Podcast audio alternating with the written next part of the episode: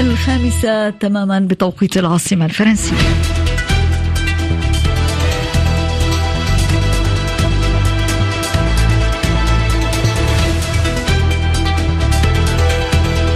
ينضم إلينا آدم جبيرة ليقدم لنا النشرة الإخبارية الثانية ضمن صباح مونتي كارلو الدولية. صباح الخير آدم. صباح الخير ارتطب صباحكم مستمعينا الكرام في أبرز عناوين هذه النشرة. ردود فعل دولية واسعة مستنكرة مقتل أكثر من 100 شخص في غزة خلال عملية لتوزيع المساعدات الغذائية وسط تباين في روايتي حماس وإسرائيل. السيسي يبحث مع البرهان في القاهرة جهود استعادة الاستقرار في السودان. في تشاد مقتل المعارض الرئيسي للمجلس العسكري يا جالو جيرو على يد الجيش في مقر حزبه. في النشرة أيضا الناخبون في إيران مدعوون اليوم لاختيار أعضاء مجلسي الشورى وخبراء القيادة وواشنطن تطعن في نزاهة الانتخابات. مونتي كارلو الدولية نشرة الأخبار.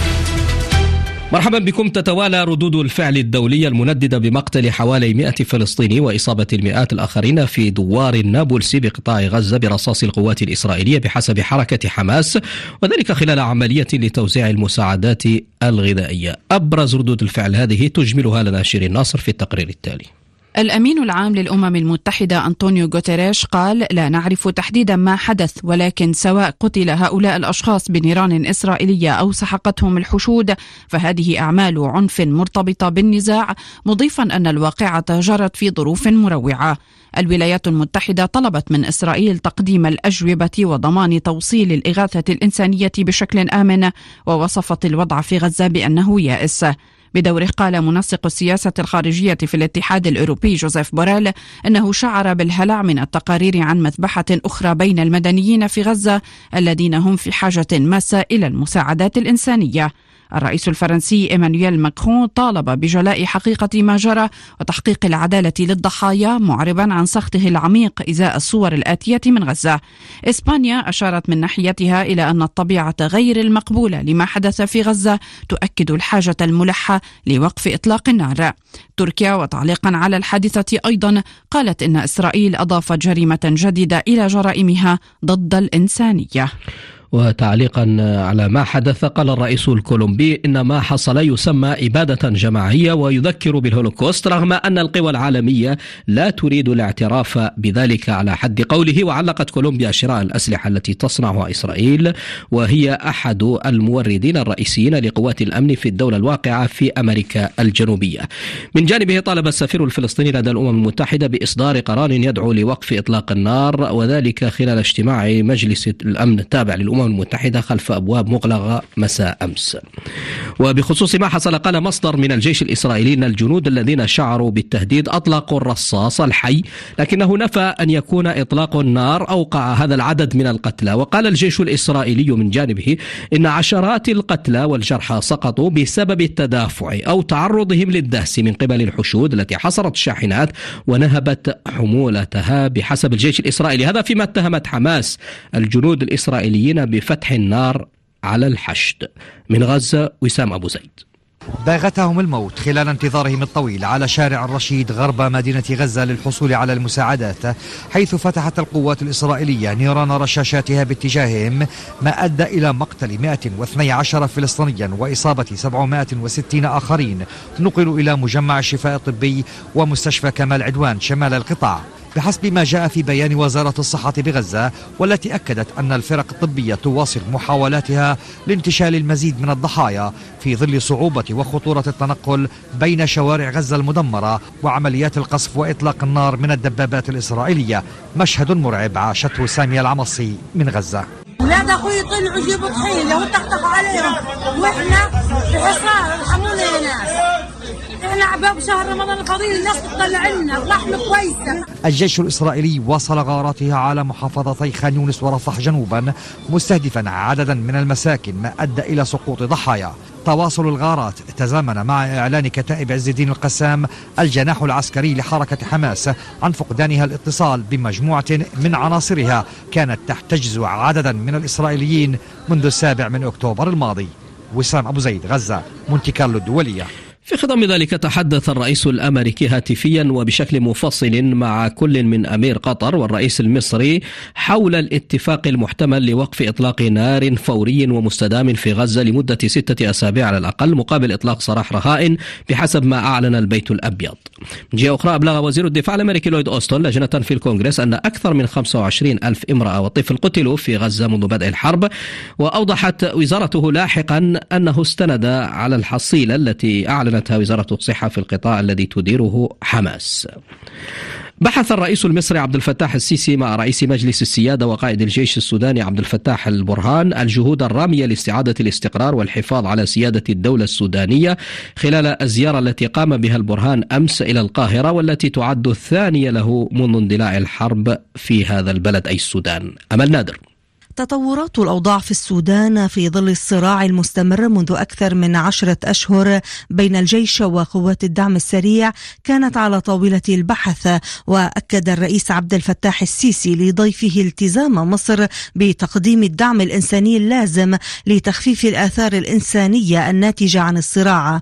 فيما عبر رئيس مجلس السيادة السوداني عبد الفتاح البرهان عن تقديره للدعم المصري في استقبال المواطنين السودانيين. قبل القاهرة قام البرهان بزيارة إلى العاصمة الليبية حيث ناقش مع المسؤولين الليبيين تطورات الأوضاع في السودان واتفق مع رئيس المجلس الرئاسي الليبي على تعزيز العلاقات السياسية والاقتصادية والعسكرية بين البلدين. وبعد مغادرة البرهان لليبيا وصل إليها قائد قوة الدعم السريع محمد حمدان دجلو. يأتي هذا الحراك فيما دمر القتال أجزاء واسعة من السودان بما فيها العاصمة الخرطوم وأثار تحذيرات دولية من حدوث مجاعة وخلق أزمة نزوح غير مسبوقة. هذا ودعت الولايات المتحدة مجلس الأمن الدولي إلى اتخاذ إجراء للمساعدة في إنهاء الصراع المستمر في السودان بين الجيش وقوات الدعم السريع وقالت إن الأطراف المتحاربة ارتكبت جرائم حرب وإن قوات الدعم السريع والميليشيات المتحالفة معها ارتكبت جرائم ضد الإنسانية وتطهير تطهيرا عرقيا. قتل المعارض البارز للمجلس العسكري الحاكم في تشاد يايا ديلو جيرو في هجوم استهدف مقر حزبه وفق ما أكد المتحدث باسم الحكومة التشادية. المزيد معك هجيرة بن عده يايا ديلو لجأ إلى مقر حزبه حيث توفي بعد أن رفض الاستسلام وأطلق النار على قوات حفظ النظام. هذه هي الرواية الرسمية للحكومة التشادية. ومن دون تقديم تفاصيل تحدث المدعي العام عن قتلى بينهم يايا ديلو الذي اتهم بقيادة هجوم استهدف مكاتب جهاز الأمن الداخلي بعد توقيف عضو في الحزب الاشتراكي بلا حدود المعارض الذي يتزعمه ديلو واتهامه بالتورط في محاولة اغتيال اغتيال تستهدف رئيس المحكمة العليا. حادثة نفى ديلو في تصريحات لفرانس بريس أي علاقة له بها منددا بكذبة مدفوعة سياسيا ومفبركة على حد تعبيره. وكانت تشاد قد أعلنت بأنها ستجري انتخابات رئاسية في السادس من أيار مايو المقبل. كان يخطط كل من ديلو والرئيس الانتقالي محمد إدريس دبي المرتبطان بعلاقة عائلية للترشح فيها. تواصلون دائما الاستماع إلى نشرة الخامسة صباحا من مونتي كارلو الدولية في إيران. أكثر من 60 مليون مواطن مدعوون اليوم إلى صناديق الاقتراع لاختيار أعضاء مجلس الشورى ومجلس خبراء القيادة المسؤول عن تعيين المرشد الأعلى في هذا البلد. ويتوقع مراقبون أن يعزز المحافظون مكانتهم في السلطة خلال هذا الاستحقاق. شيرين ناصر. استحقاق حصل فيه 144 مرشحا غالبيتهم من التيار المحافظ على موافقة مجلس صيانة الدستور. بينما غالبية المرشحين الإصلاحيين أو المعتدلين لم يحصلوا على الضوء الأخضر للمشاركة في الانتخابات أبرزهم الرئيس السابق حسن روحاني. 59 ألف مركز اقتراع موزعة في مختلف أنحاء البلاد ستفتح أبوابها ليكون المرشد الأعلى علي خامنئي أول من يدلي بصوته في الثامنة صباحا بالتوقيت المحلي بعد أن حض الإيرانيين على الاقتراع بكثافة وسط توقعات بأن تكون نسبة المشاركة ضعيفة ما بين 30 إلى 40% على المستوى الوطني و8% فقط في العاصمة طهران في ظل استياء متزايد من الأوضاع المعيشية. وست تكشف نتائج الانتخابات حجم المعسكر المحافظ في وقت يطرح احتمال خلافة خامنئي الذي يبلغ الخامسة والثمانين في نيسان أفريل المقبل. هذه الانتخابات تعرضت لانتقادات حتى في من وش من نشطاء مخضرمين داخل البلاد ومن هؤلاء حسن روحاني الذي قال انه منع من الترشح لولاية أخرى في مجلس الخبراء ودعا روحاني إلى أن تكون الانتخابات تصويتا احتجاجيا لكنه لم يصل إلى حد الدعوة مباشرة إلى المقاطعة وهو ما ذهبت إليه بعض شخصيات المعارضة ونشطاء في الشتات. هذا فيما اعتبرت الولايات المتحدة أن الانتخابات الإيرانية اليوم لن تكون نزيهة فيما تسعى المؤسسة الحاكمة المحافظة إلى التخفيف من حدة دعوات المقاطعة. في موضوع آخر أعلنت إيران أنها أطلقت من روسيا قمرا اصطناعيا للاستشعار على بعد على بعد والتصوير على عن بعد عفوا والتصوير إلى المدار وفق ما ذكرت وسائل إعلام رسمية إيرانية. المزيد معك ريتا خوري. أطلق القمر الاصطناعي بارس واحد من قاعدة فيستوتشين الروسية وبث التلفزيون الرسمي الإيراني مباشرة عملية الإطلاق. وزير الاتصالات وتكنولوجيا المعلومات الإيراني عيسى زرابور أكد أن القمر صنع داخل إيران بالكامل على يد متخصصين وبالتعاون مع شركات معرفية في معهد بحوث الفضاء الإيراني. ولفت إلى أن إيران نفذت خلال العامين الماضيين والشهر الماضي 12 عملية إطلاق للأقمار الاصطناعية وهو عدد يتجاوز عمليات الإطلاق التي تمت على مدى عقد على حد قوله.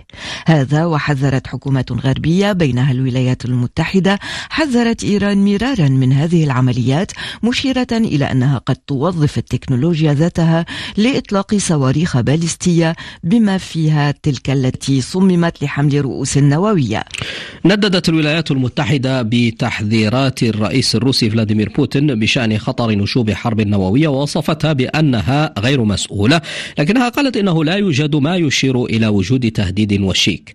الرئيس الروسي كان قد اعتبر أن الدول الغربية تثير خطرا فعليا لنزاع نووي في حال تصعيد الصراع في أوكرانيا وذلك في خطابه السنوي إلى الأمة. عن أبرز ما قاله بوتين في هذا الخطاب هذا تقرير نسيمة جنجية. هاجم الرئيس فلاديمير بوتين الغرب وقدمه على أنه العدو المفسد للقيم التقليدية. ومن بينها العائلة التي يجب أن تصبح لديها العديد من الأطفال في رأي الرئيس الروسي لمواجهة المشاكل الديمغرافية للبلاد والتي فاقمتها تداعيات الغزو الروسي لأوكرانيا. في هذا السياق أكد بوتين أن الجيش الروسي عزز قدراته القتالية وأنه يتقدم بثقة على عدد من الجهات في أوكرانيا حسب تعبيره وعاد إلى تصريحات الرئيس الفرنسي إيمانويل ماكرون الأخيرة التي أثارت الجدل حول احتمال إرسال قوات غربية إلى أوكرانيا. فحذر بوتين من أن تبعات هذه التدخلات ستكون مأساوية. وأكد أن كل ما يبتكره الغرب يخلق خطرا فعليا لنزاع باستخدام الأسلحة النووية. ولم يعلق بوتين على وفاة المعارض أليكسي نافالني الذي تشيع جنازته اليوم الجمعة وسط تساؤلات تساؤلات حول مدى إجرائها في ظروف سلمية. صوت مجلس النواب الأمريكي لصالح إبقاء تمويل الوكالات الفيدرالية وتجنب إغلاق حكومي مكلف خلال السنة الانتخابيه بعد توصل الديمقراطيين والجمهوريين إلى اتفاق في هذا الصدد يوم الأربعاء. النص ينص على تمديد ميزانية الدولة الفيدرالية لمدة أسبوعين حتى الثامن من آذار مارس الجاري وبذلك تجنب شلل المؤسسات الحكومية الذي كان سيؤدي إلى إغلاق مؤقت للعديد من الإدارات والخدمات والخدمات العامة. أعلنت أعلى هيئة قضائية في إسبانيا عن فتح تحقيق بتهم الإرهاب بحق الزعيم الانفصالي الكتالوني كارلوس بوتشيمون فيما تجري مفاوضات مع الحكومة الإسبانية حول قانون عفو عن مئات الانفصاليين مستمعينا بهذا الخبر نأتي وإياكم إلى نهاية هذه النشرة الإخبارية الثانية ضمن هذه الفترة الصباحية من مونتي كارلو الدولية أعود وأذكركم بأبرز عناوينها.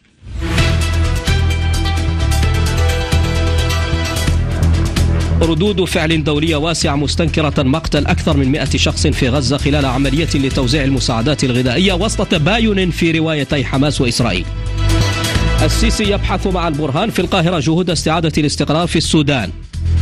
في تشاد مقتل المعارض الرئيسي للمجلس العسكري يا جالو جيرو على يد الجيش في مقر حزبه.